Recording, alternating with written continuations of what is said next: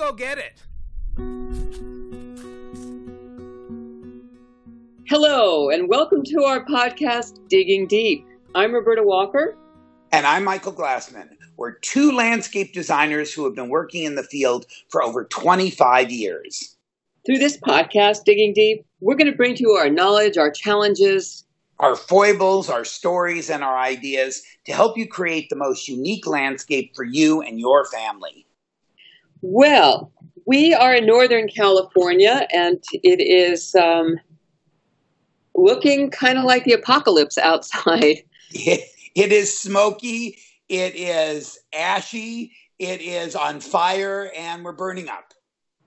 Yes, we're burning up. I think there's over 600 fires in California, which is just so tragic. However, I just heard today that the ancient redwoods of Big Basin did not all burn. They didn't burn. I saw that too, and that I was thrilled to death. They said they can stand just about anything. Yeah, they're just amazing. And so today we're going to talk about in our brief time together planting in, you know, for the hopefully advent that it doesn't happen of a fire or disaster because your landscape can be that final front for you that keeps your house safe. Absolutely. Absolutely. And there are certain things we can share with you and also things that you need to do to be aware of to help you protect. I mean, there's no 100% certainty, but there certainly is things that we can help you with that can at least give you a fighting chance. Yeah, there, there certainly are.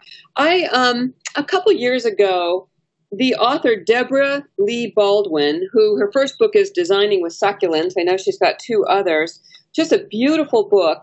Um, in her second book, talks about how when the fires happened in Los Angeles, one of the houses that were completely, it was completely designed and planted with succulents, did not burn. And I'm looking at her book, and um, I wanted just to read a little bit um, when it says landscaping for fire safety. She just gives the few reasons why succulents are fire wise. So, um, if you're okay with that, I just want to go ahead. Sure, absolutely. Okay, she said that with succulents, the plant tissues have a high moisture content. I think we know this, right? Right, right. Um, and also, the leaves do not contain flammable oils or other volatile chemicals, which many plants and herbs do have volatile oils. So that's something to be aware of. Yes. Yeah, and many varieties grow close to the ground, but even the largest will not provide a fire ladder that enables flames to reach the, uh, the, the eaves of a structure. That's something I didn't even think about. Right. You know, we think about, I mean, I think about when I have clients with cats and they want to put in cat fencing. Of course, you can't plant a tree next to that because a cat will just go up the tree and then over the cat fence. So, um, with fires, it's the same thing. You've got to keep these, um, you know, if you're going to plant trees and shrubberies away from the house. And then, um, then she just goes on to say succulents stay green and healthy with minimal irrigation, so they're suited to perimeter areas that receive less water than those that are closer to the structure. So uh, we're not saying that you have to have a whole landscape of um, succulents, but it's something to consider around the perimeter. Like we're we're in Northern California; it's hot and dry, and um, aloe vera, agaves, they do wonderful here. Right. In fact, when I, grew up, and so did Roberta, in the San Fernando Valley, and there were a lot of times in the hillsides, they would plant for ground cover on the hillsides ice plant.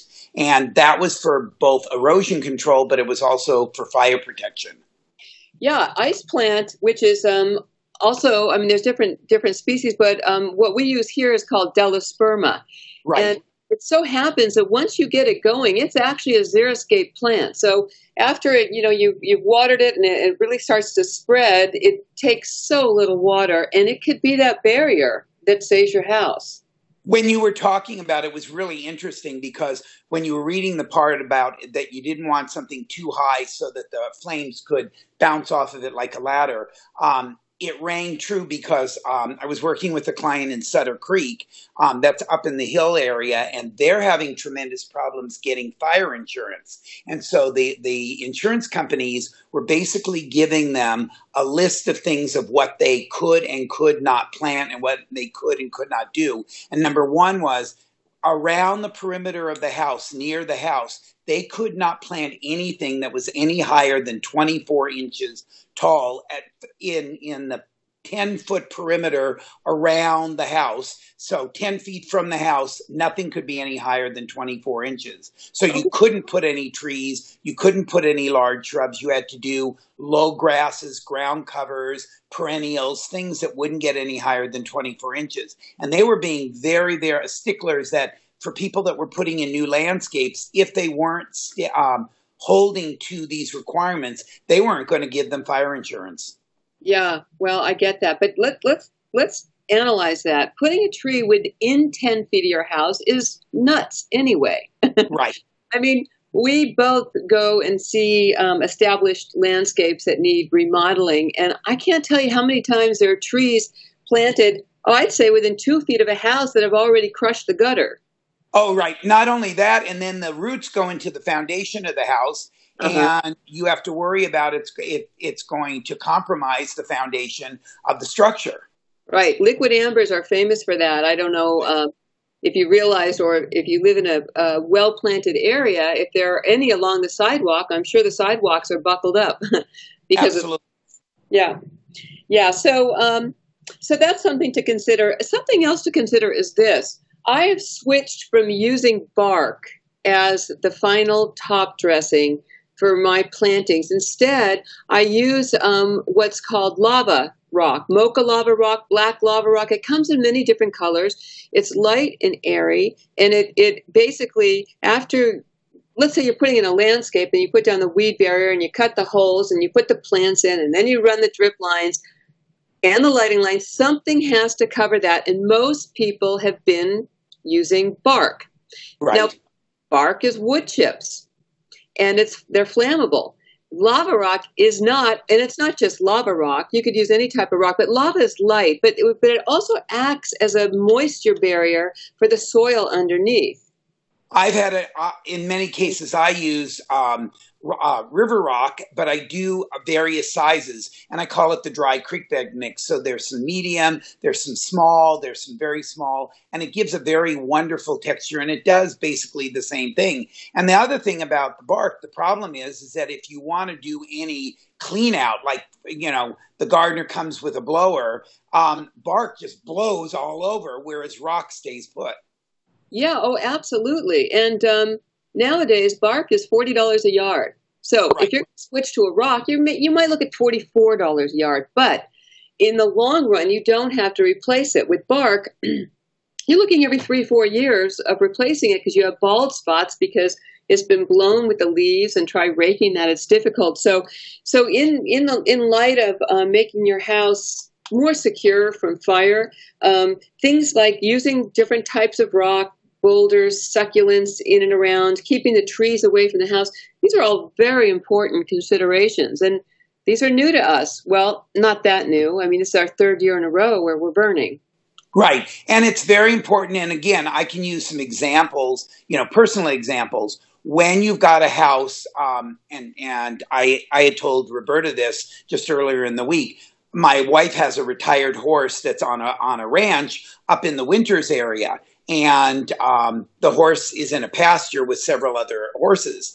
And the fire hit the Winters area, and so many of the ranches, houses, and structures were decimated, and they had closed the roads. And we were panicked because we were afraid that the horses had been burned to death. Well, she finally was able, my wife was finally able to get up there. And this one ranch where it is, she is a very wonderful steward of the land. She keeps her yard well maintained. So she's got big negative spaces around the house. She cleans up the trees. She doesn't leave a lot of dead wood. And I kid you not, we drove up to the area surrounding us. There were big homes that were just burned to the crisp. There were farm, there were ranches that were totally burned down. There were fences. The only place that was intact was where Ranger, that's her retired horse, was living. And this woman's home was pristine. The house was not burned. The pro- property was not burned. The, the pastures were not burned. And that when we did talk to the fire marshal, he said, this was one of the rare occasions because there was so much negative space and well maintained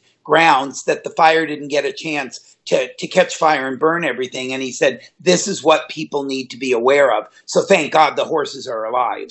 Yeah, well, that's that's the nice ending to that story. However, most of us, um, well, you're talking about a more rural area, so that's definitely definitely important. But for um, so many people that live in areas that are up against the hills and the mountains, where you're surrounded by native trees, that's something that um, you have to consider when you're building in those areas or you know clearing the area. So so you do have some negative space between the trees and the house. It's you know you had a story i had a story. We were both both of us were raised in southern california and um, i grew up in a, in Agoura which was the other side of the hills from malibu.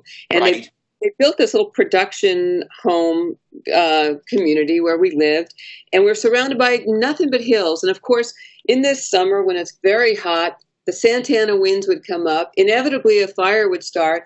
All of the homes there had wood shingle roofs, and so all the dads were on the roofs watering down the roofs. Now, I I don't know if you can put a wood shingle roof on these days just because of that hazard. I think most of them are composite or concrete or tile. Isn't that right? Yes, absolutely. And so, you know, things have had to change. And just like, um, you know, our roofing's changed and our building materials have changed, not totally, but um, we have to change the way we landscape if you're living out of the city limits. And I, I want to make. I don't want to sound like I'm on a on a soapbox and I'm and I'm lecturing or anything, but I will say, and this I discovered today also. Every one of us uh, that has a yard, whether it's big or small, has to develop a stewardship towards our landscape. And what that means is, and what I mean by that is, is that it's not going to take care of itself even if you're even if you're in a suburban area you need to cut the dead branches you need to those people that have palm trees not that mm-hmm. they're my favorite but if you've got palm trees you've got to take the old palm fronds off otherwise you're basically setting up like a big gigantic um, uh, um, fire will will catch fire and it'll be like a big matchstick You've got to take out the weeds. You've got to clean out the dead the dead growth because what happens is all of those areas, all of the dead branches, all the dead leaves, all the old weeds are combustible and that's one of the big problems that if you get sparks even if you're not in an area where the fires are going but the the ash and the sparks are flying in once they hit the dead grass, they'll catch on fire. And what I'm discovering, again, today I was doing some consulting and I went out to some older projects that I had worked on. And, um, you know, I wanted to slap the people because I, they were beautiful, but they did no maintenance. They had dead trees hanging down. They had branches hanging down. I asked them, did you fertilize? No, we haven't fertilized in five years. It's like, did you expect the trees to grow without fertilizer? They hadn't cut down the weeds. They hadn't taken out the old branches. It was something very frustrating because I, I looked at it and I thought to myself, the plants aren't going to take care of themselves. You have to develop a stewardship to, to take responsibility for it. The same way as we take care of, take responsibility to take care of ourselves. You have to eat, you have to take vitamins, you have to exercise. You have to do that with your landscape. Yes, and if you don't do it, you need to hire somebody. Yes. so, and, uh, and, and, that's really important. I have to tell you that there used to be, um, and this is a long time ago, there used to be a neighbor in my neighborhood who apparently went through a, a bad divorce and he just kind of gave up on everything and did not touch his landscape. And it was a mess. So his neighbor would call the fire department periodically, and the fire department would have him would notify him he'd get fined unless he cut it all down because it was a fire hazard.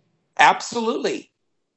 And that's an. You also consider it's not only a fire hazard, but all the undergrowth and everything, it is a place for um, spiders and snakes and rats and mice. You know, there are so many co- contributing factors that, that become very, very dangerous. Yes. So, you know, when we do a landscape, we're we're pretty much getting everything working and you know we've got an irrigation system and it's all cleaned up and then then we have to let go. We have to walk away. And we're hoping and it's happened with my clients mainly that they do maintain their landscape. I mean if you're going to spend the money to first hire a designer and then pay the fee of installation chances are you're going to take care of it. But if Hopefully. you yeah, and if hopefully, and if, but if you don't do that, whatever you have is worth taking care of. And when you take care of it, then you could add to it slowly to build the landscape that you'd like. But everything, you're right, Michael, is um, it's so important to to have good stewardship or just have pride in your home and your surroundings. That's absolutely right. I mean, it it you know, as a designer, as someone in the field or anything, I find I get it. I get very frustrated because in my own place, I'm the one that takes care of it, and I, you know, I'm fanatic. I go out there, I prune, I cut, I water, I weed. I want it looking amazing because you know it's my signature piece. It's it's what I've created. Um, but I also enjoy it. And the reality is, if you're the type of person that is not going to do any work in your yard, get a condominium or find someone and that's the hardest thing. Most of the, the people out there are going to be mow blow and go. Um, you're not going to find the person that's going to give it the love and the attention that you yourself will probably do or someone that really loves their garden. But it you, you have to draw priorities in terms of what's important to you. Right right. So so getting back to um, this whole idea of fire because this is a such a tragic time um, in California. And like I said, third year in a row, and the heat and the lightning, um, it's just unprecedented. But it looks like it's something that we're going to have to be aware of every yes. summer. Every summer. And so, and so what's happening is the one thing again it's really it's interesting and you know it's kind of a phenomenon. Those homes that and and I'm using for example the the small area of Winters and uh, Lake Berryessa it's up in the hills. The places that burned last summer um, the new fires did not did not destroy any any of the residences. And the reason they didn't is because last summer most of the most of the landscape was burned, so there wasn't new fuel for the fire as it came through. So it kind of bypassed them and went to the others. So it it kind of says to you that if you start thinking in terms of keeping the landscape, the lo- lower things, keeping the trees cut, um, up upcutting your branches so that they're not hitting the ground, um, getting rid of the old dead stuff, cutting out the weeds, uh, putting low ground covers, you know, like uh, Roberta had mentioned before, the succulents, you will have more of a chance that when there are flames, when there are sparks, that your house will not burn down and your landscape will not burn down, as opposed to just forgetting it and and um, leaving it alone. And just imagine, um, just imagine your house the way it is right now, and let's say that you take two or three feet from your house and you just kind of clear whatever's out touching your house, you know, whatever right. bush touching your house, and put a border. I like to use eighth inch steel border. I don't like to use wood. I like to use plastic. Right. And then um, put some gravel there, and and gravel or rock, because what that will do, not only will it will get any um, you know shrubbery away from the house, but when it rains, it'll keep a lot of the mud and moisture away from your house as well, which you know eventually becomes mold. So you know we we could we could talk about every type of weather and landscapes that will, um, you know, help you during that. But having a, a, clear walkway around your house or just enough room to keep dry shrubbery off the house and mud away from it in the flooding or the rains, these are sensible things and these are things we have to start addressing. That is a wonderful, wonderful idea because, and again, exactly what you said, it keeps the moisture away from the foundation. Also, I mean, it's a minor thing, but if you don't have plant material right up against the house and you do decide you want to wash your windows, you're exactly. not you're not stepping over all the plants and trying to fight with them. Plus, you don't have spiders crawling up, or you don't have varmints. You know, like that's the big thing. Um, a lot of times people have um, mice and rat problems because the plant material is too close to the house and the mice cl- crawl up the plants and go right into the attic. So right. if you've got this border around it, you're right. You don't have the mold, you don't have the moisture, you have a way to wash windows, you keep the varmints out, and you also keep the fire from getting that close to the house. That's true. You know, um, I, I have I've had clients over the years that thought, wouldn't it be beautiful to have like an arbor over the door and grow grapes? Well, here's the thing: rats love grapes, so you want to keep anything that's sweet and fruiting away from the house as well. As, as long as we're talking about varmints, I mean, we could do this about fire as well, but right. there's so many things that we could look at. But um, that I mean, thing, things like grapes, they're they, yes, they are beautiful, but yes, they are messy, and yes, they draw. Of course, you know they want to eat too. These little animals, so um, you just don't want to keep it too close to your house. And it's very important. I mean, it, it goes hand in hand because when you talk about some of the things, the rats, the mice, and even the birds, um, they'll build nests in your attic. They'll build nests in your eaves. And so, again, those nests are dry branches, leaves, nettles. Those are things that can easily catch fire. So it does, it's not just, um, it's not just varmints, it's hand in hand. Those things are also very dry and easy to catch fire. So you're, you're killing literally two birds with one stone. Oh, I hate that saying. yeah, I know. I know. I hate anything that has to do with killing animals. Like there's another one with a cat, but anyway, I, I know. But but keeping it clean is important. And um, so I I recently took a trip, and I was on the way back from uh, way up in Northern California, and I crossed Clear Lake because I needed to get um, back to Sacramento. And Clear Lake, I think it was two years ago, burned mightily. Yes. So, but the silver lining is this only two years ago, it all burned, and already the growth had come back in quite an amazing way. So, you know, it's not to say that fires are good. I mean, it's absolutely tragic. However, they do renew, you know, the seeds come and nature is just so amazing the way it renews itself. And I think it really, really demands and desires our respect. Right. And the truth is, you're right. Fire, you know, fires are tragic, but they are a natural resource for reseeding. And, um, I mean, throughout history, um, where we haven't built homes, there have been natural because of lightning strikes and everything. Forests have been burned, and um, it, it, it kind of is a natural progression. We put ourselves into that, and we build structures, and we build our lives into that, and it becomes a more horrific situation. But we have to keep in mind it's not something you're not going to eradicate fires. You're not. They're not going to get. You're not going to get rid of them. You've got to be able to live with them and live comfortably with what to do if there are fires in the area. So it's a it's a um, it's a give and take situation.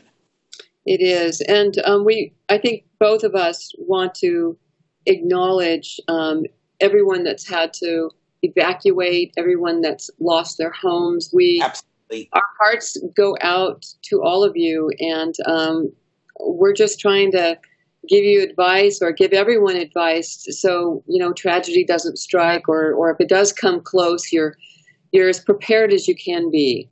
Absolutely. And of course you know and and thank god to the firefighters because you know they have done an amazing job. But you're right. I mean um, when when faced with the idea that you know you're asleep it's two in the morning and they notify you that you have five minutes to gra- gather whatever you have and leave. I mean that's that is a horrifying horrifying um, experience. I mean and, and i can't think of anything more horrendous than that.